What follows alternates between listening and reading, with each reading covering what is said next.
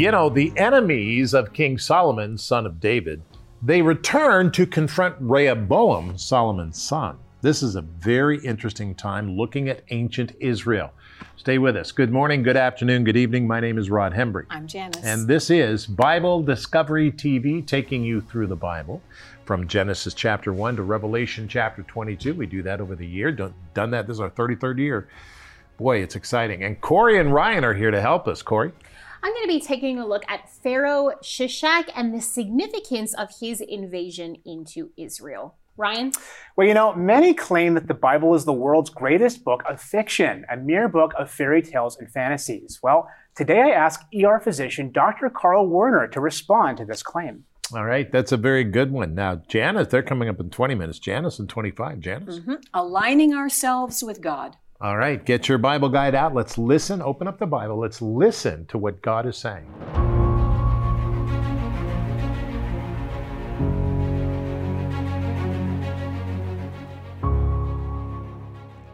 Second Chronicles 10 1 through 11. And Rehoboam went to Shechem, for all Israel had gone to Shechem to make him king. So it happened when Jeroboam the son of Nebat heard it, he was in Egypt, where he had fled from the presence of King Solomon, that Jeroboam returned from Egypt. Then they sent for him and called him. And Jeroboam and all Israel came and spoke to Rehoboam, saying, Your father made our yoke heavy. Now, therefore, Lighten the burdensome service of your father and his heavy yoke which he put on us, and we will serve you. So he said to them, Come back to me after three days. And the people departed. Then King Rehoboam consulted the elders who stood before his father Solomon while he still lived, saying, How do you advise me to answer these people? And they spoke to him, saying, if you are kind to these people and please them, and speak good words to them, they will be your servants forever. But he rejected the advice which the elders had given him, and consulted the young men who had grown up with him who stood before him. And he said to them, What advice do you give? How should we answer this people who have spoken to me, saying, Lighten the yoke which your father put on us? Then the young men who had grown up with him spoke to him, saying, Thus you should speak to the people who have spoken to you, saying, Your father made our yoke heavy, but you make it lighter on us. Thus you shall say to them, My little finger shall be thicker than my father's waist. And now, whereas my father put a heavy yoke on you, I will add to your yoke. My father chastised you with whips, but I will chastise you with scourges. 2 Chronicles chapter 10 verses 1 through 11. As we continue through the historical books of this Bible, it is amazing because we read 10, 11, 12, 13, and 14 today. Seems like a lot of chapters, but they're shorter, and it's important for us to hear them. Now, leadership is a major factor that determines the future of any nation. As we study the scriptures surrounding ancient Israel, we quickly see the pitfalls of kingdoms and kingships. When kings reflected the attitudes of God and respected his role in the country, the nation was surprisingly strong. When they made their decisions based on human wisdom and understanding, rejecting the advice of God, it didn't go so well. It went poorly. Some of the king's decisions changed the course of the nation's future forever. Such was the case with Solomon's son, Rehoboam. Rehoboam was insecure. He was trying to fill the shoes of his father, who had ushered a time of great prosperity in for the nation. Now, Rehoboam was demanding and unflinching. He wasn't willing to listen to the concerns of his people. He was as demanding as Solomon and didn't have the attitude of the heart of his grandfather David. His government changed the nation forever. And I mean forever. And we're going to see that today. Now, here's my question Do you have a Bible guide? Because you need to get one. If you don't have one, I would encourage you to write for yours. We'll send it to you, gift in any amount. Uh, you can call us or you can write to us or you can go to BibleDiscoveryTV.com and click on it. It'll take you to a donate page and then you can uh, download it exactly how we've printed it. And may I say today, thank you so much for giving. And Father, I pray for all of the people who are partners and given to us. Touch them and help them today, Lord, in Jesus' name, because they're giving to the ministry which is dedicated to you. Amen and amen. Now, today, this is good. Watch this. It's going to be interesting. A change in leadership. A change. When there's a shift in leadership, things have shifted in our nation. There's a change in leadership. Second Chronicles 10 1 to 11. Father, I pray today as we study this, as we look at this, help us to hear what you're saying because so many of us look at the nations today and see the leadership and we wonder what happened?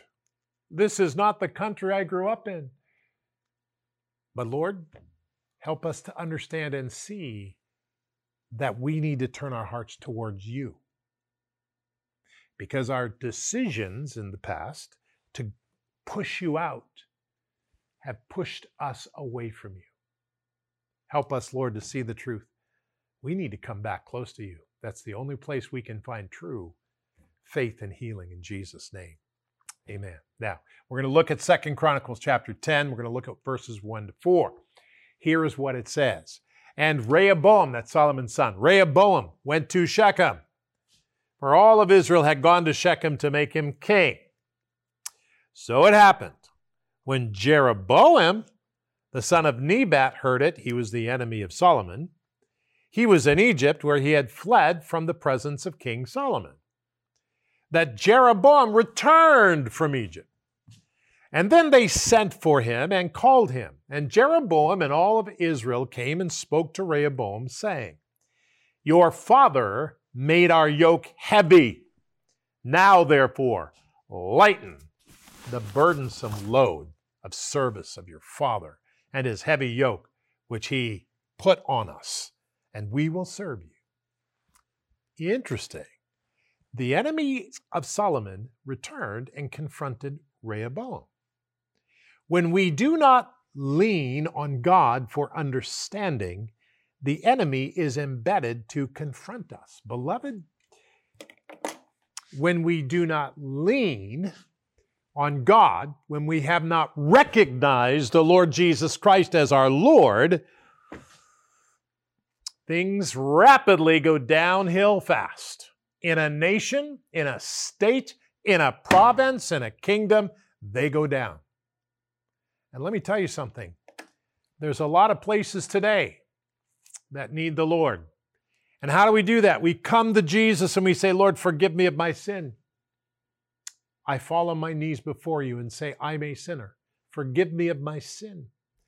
I believe you died on the cross, fully God and fully man. I believe you died on the cross but death could not hold you, and you rose from the dead. And I give my life to you today. That's how it starts. Each person, you, me, one person at a time, coming to know Jesus Christ, coming to know the Lord, giving our lives to Him. Five to seven. So he said to them, Come back to me after three days. And the people departed. Then King Rehoboam consulted the elders who stood before his father Solomon while he still lived, saying, How do you advise me to answer these people? And they spoke to him, saying, If you are kind to these people, and please them, and speak good words to them, they will be your servants forever. Unwise in his confrontation with the enemy, Rehoboam chooses poorly. Beloved, we have a choice every day. We must choose wisely in our life and not ignore elders. You see, people who are elders are people who are older than we are, and they don't necessarily have everything wrong. Parents and grandparents are good people to talk to. I know that we worship youth in today's culture, and it's all about youth. But hold on a minute.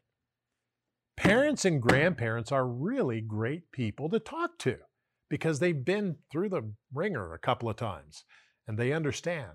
We need to pay attention carefully, but God is the ultimate one. Listen to him, which we're doing in the Bible here today. Second Chronicles 10, verse 8 says, But he rejected the advice which the elders had given him and consulted the young men who had grown up with him, who stood before him. And he said to them, What advice do you give? How should we answer the people who you have who have spoken to me, saying, Lighten the yoke with your fa- that your father has put on us? Then the young men who had grown up with him spoke to him, saying, Thus you should speak to the people who have spoken to you, saying, Your father made our yoke heavy, but you make it lighter on us. Thus you will say to them, My little finger shall be thicker than my father's waist. And now, whereas my father put a heavy yoke on you, I will add to your yoke. My father chastened you with whips, but I will chasten you with scourges. Those who have lived longer than us can share great wisdom. We should pay attention to the way the elders teach and preach. Why? Because that decision that Rehoboam take, following the youth, split the nation in half. Split it. Everything became downhill from there. And let me tell you something, folks. This is not the time to ignore God the Father, God the Son, and God the Holy Spirit. One God in three persons. We need to pay attention to Jesus Christ and come back to Him. So, Father, today we pray, bring us back to you. Bring our minds back, back to the Bible and biblical. In Jesus' name. We all said together, this is very important. We all said together, Amen or make it so. Hi, Rod Hembree. We go through the Bible in one year. It's exciting, it's great, and you can join us by searching Bible Discovery TV on your phone. That's right, on your phone, your iPhone or your Android phone. And when you do so, you'll find the app. You can download the app and watch it anytime you want. Never miss a program right here on Bible Discovery TV. We'll see you there.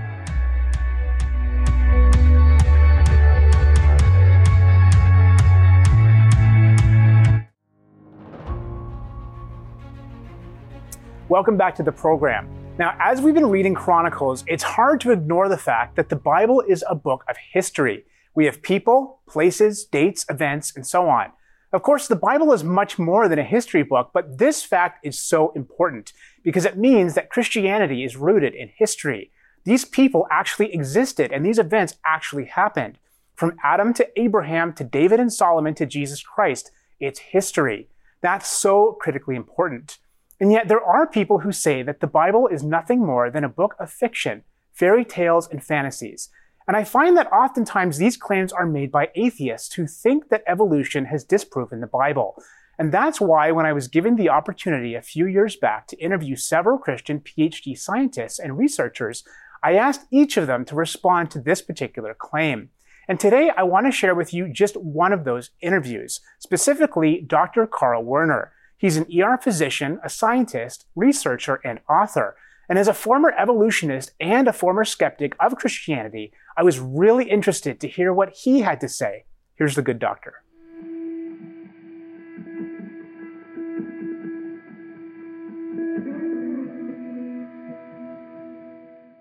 Many claim that the Bible is the world's greatest book of fiction, a mere book of fairy tales and fantasies. Now, as a scientist, do you agree with those claims? Wow. Hmm. I, uh, I mean, that's a pretty abrasive assessment. Uh, you know that. I mean, what is they they saying that Jerusalem didn't exist? I mean, because that's in the Bible. You know that there was a city of Jerusalem. Are they saying that Jesus Christ never existed on the earth? That was a made up figure? Well, you know, there's a lot of historians that say he lived on the earth. And are they saying that uh, you know that different events like the Exodus from Egypt didn't occur? I mean, what events are they specifically saying are false?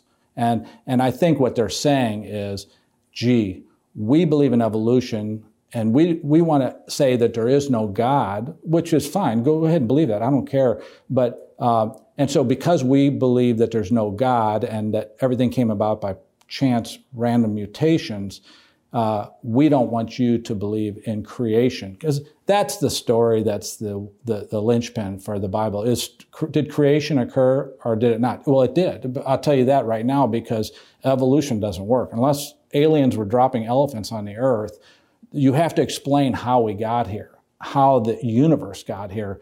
And uh, since evolution doesn't work oh by the way the big bang doesn't work. There's no way to create matter. There's no way to compress the matter into a dot. There's no way to get an organized universe from a disorganized explosion in space, the Big Bang. And oh, by the way, the, um, the story of life forming from chemicals in the primordial soup, that doesn't work either. DNA doesn't form naturally because of the law of mass action. Proteins don't form naturally because of the law of mass action. Cell membranes that function don't form naturally from chemicals. Now that's blind faith. Those who believe that chemicals in a primordial soup gave birth to a living organism, a bacteria, that is blind faith because I can take you to the lab. DNA doesn't form, guys. Proteins don't form. Why would you believe this? I mean, really? I mean, you, you think the creationists are crazy. I mean, you have some testable problems. You know, show us how you make a DNA strand from chemicals. We'll go to the lab tonight. In fact, anybody out there, call me. I'd like to see this on YouTube. You making uh, DNA on YouTube. We took carbon and put it into the beaker. We put nitrogen into the beaker.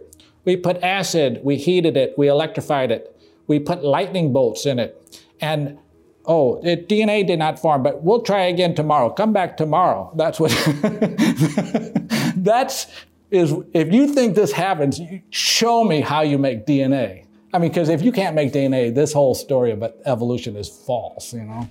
Well, as you can tell, Dr. Werner and I had a really great time together, and he's absolutely correct. It's not the Bible that's the fairy tale, but rather evolution. Because as Dr. Werner pointed out, evolution doesn't work. It's not something that's based in reality, even though it's paraded around that way. Real science, I'm talking about testable, repeatable science, has shown that life never ever spontaneously forms. And remember, Dr. Werner is a former evolutionist himself, but when he really looked into it, he realized that it was a lie.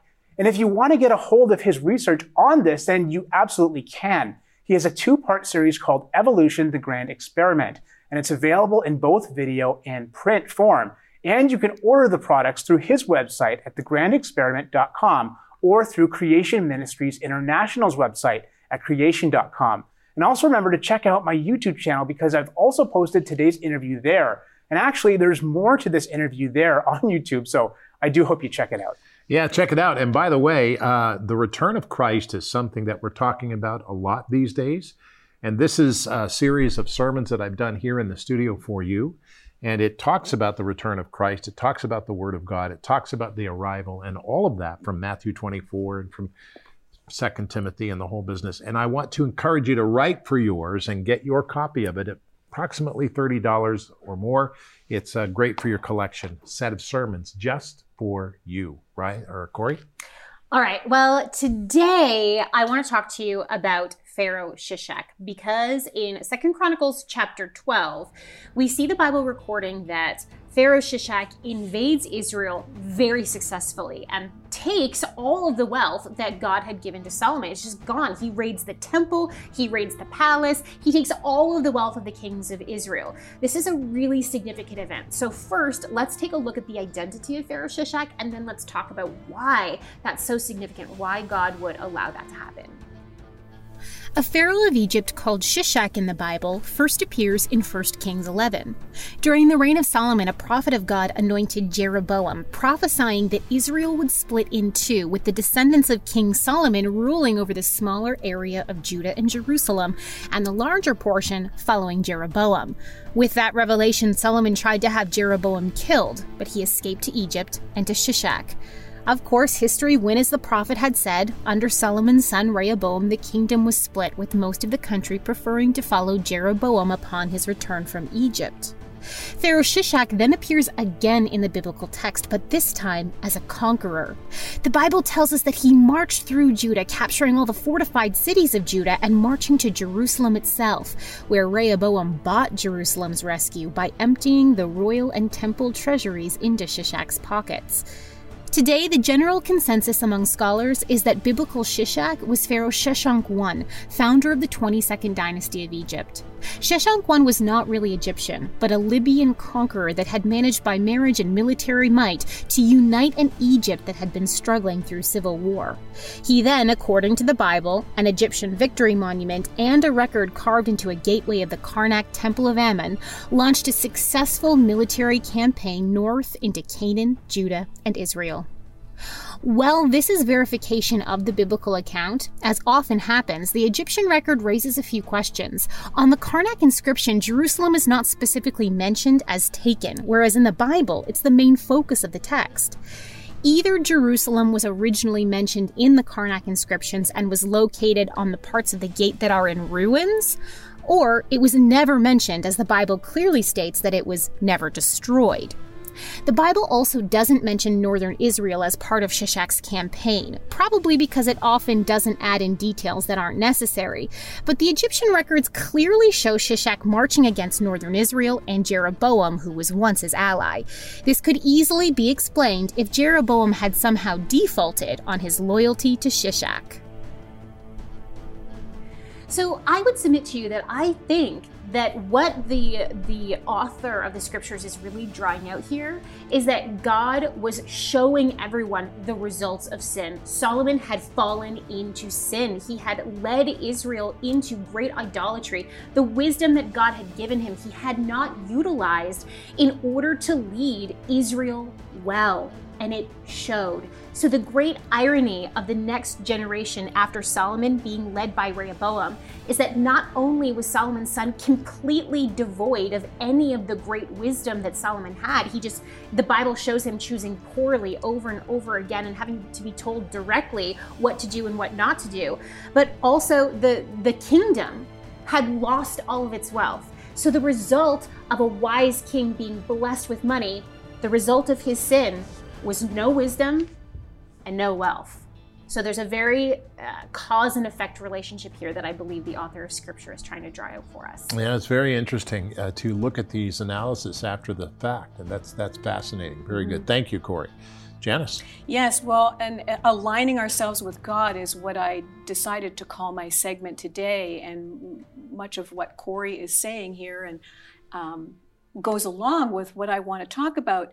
There is a verse here, verse 15 in Second Chronicles chapter 10, that is worthy for us to take pause and think on. And it says, So the king, they're talking about Rehoboam, so the king did not listen to the people, for the turn of events was from God, that the Lord might fulfill his word, which he had spoken by the hand of Ahijah the Shilonite to Jeroboam, the son of Nebat.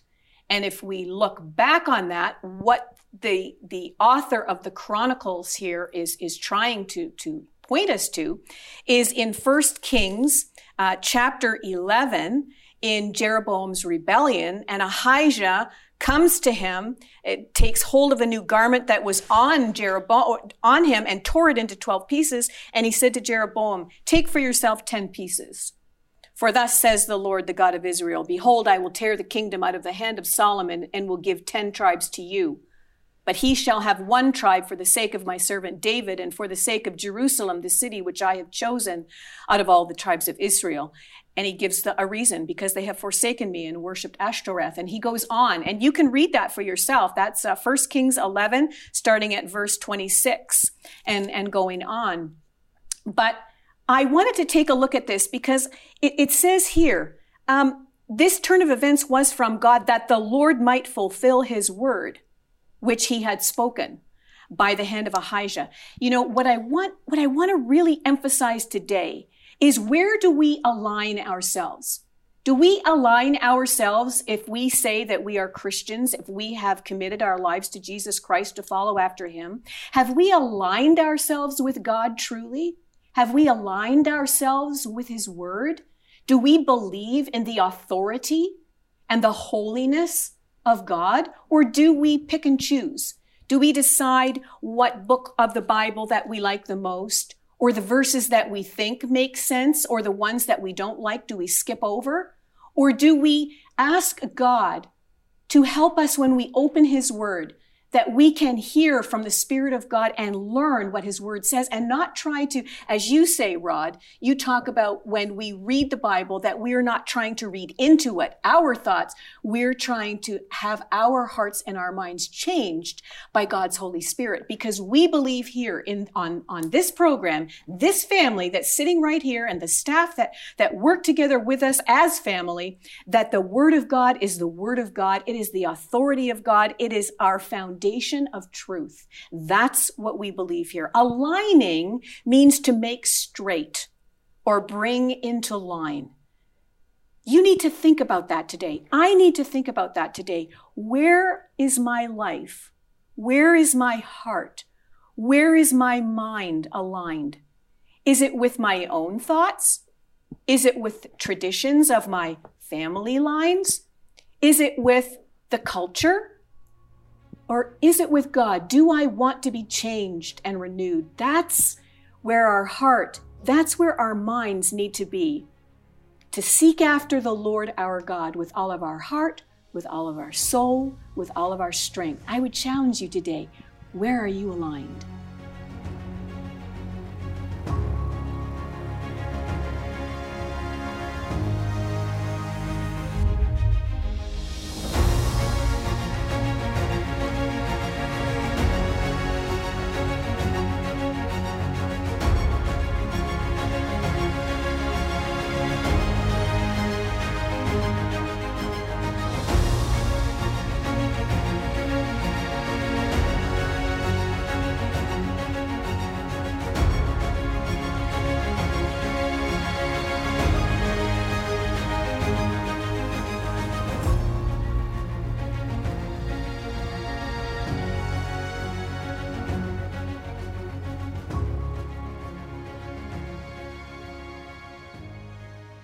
Well, it's the Roku box, and if you want to get one, I would suggest that you do. You can have all your regular channels, but we have a channel there called Bible Discovery. It's BD Family and Friends. We have several channels, and we have all our programs there, Beyond the Call and this program and others.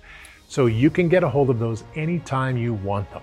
That's BD Family and Friends. Today, let's pray and say, Lord, I need to listen to those you've called to speak and teach because they are hearing you.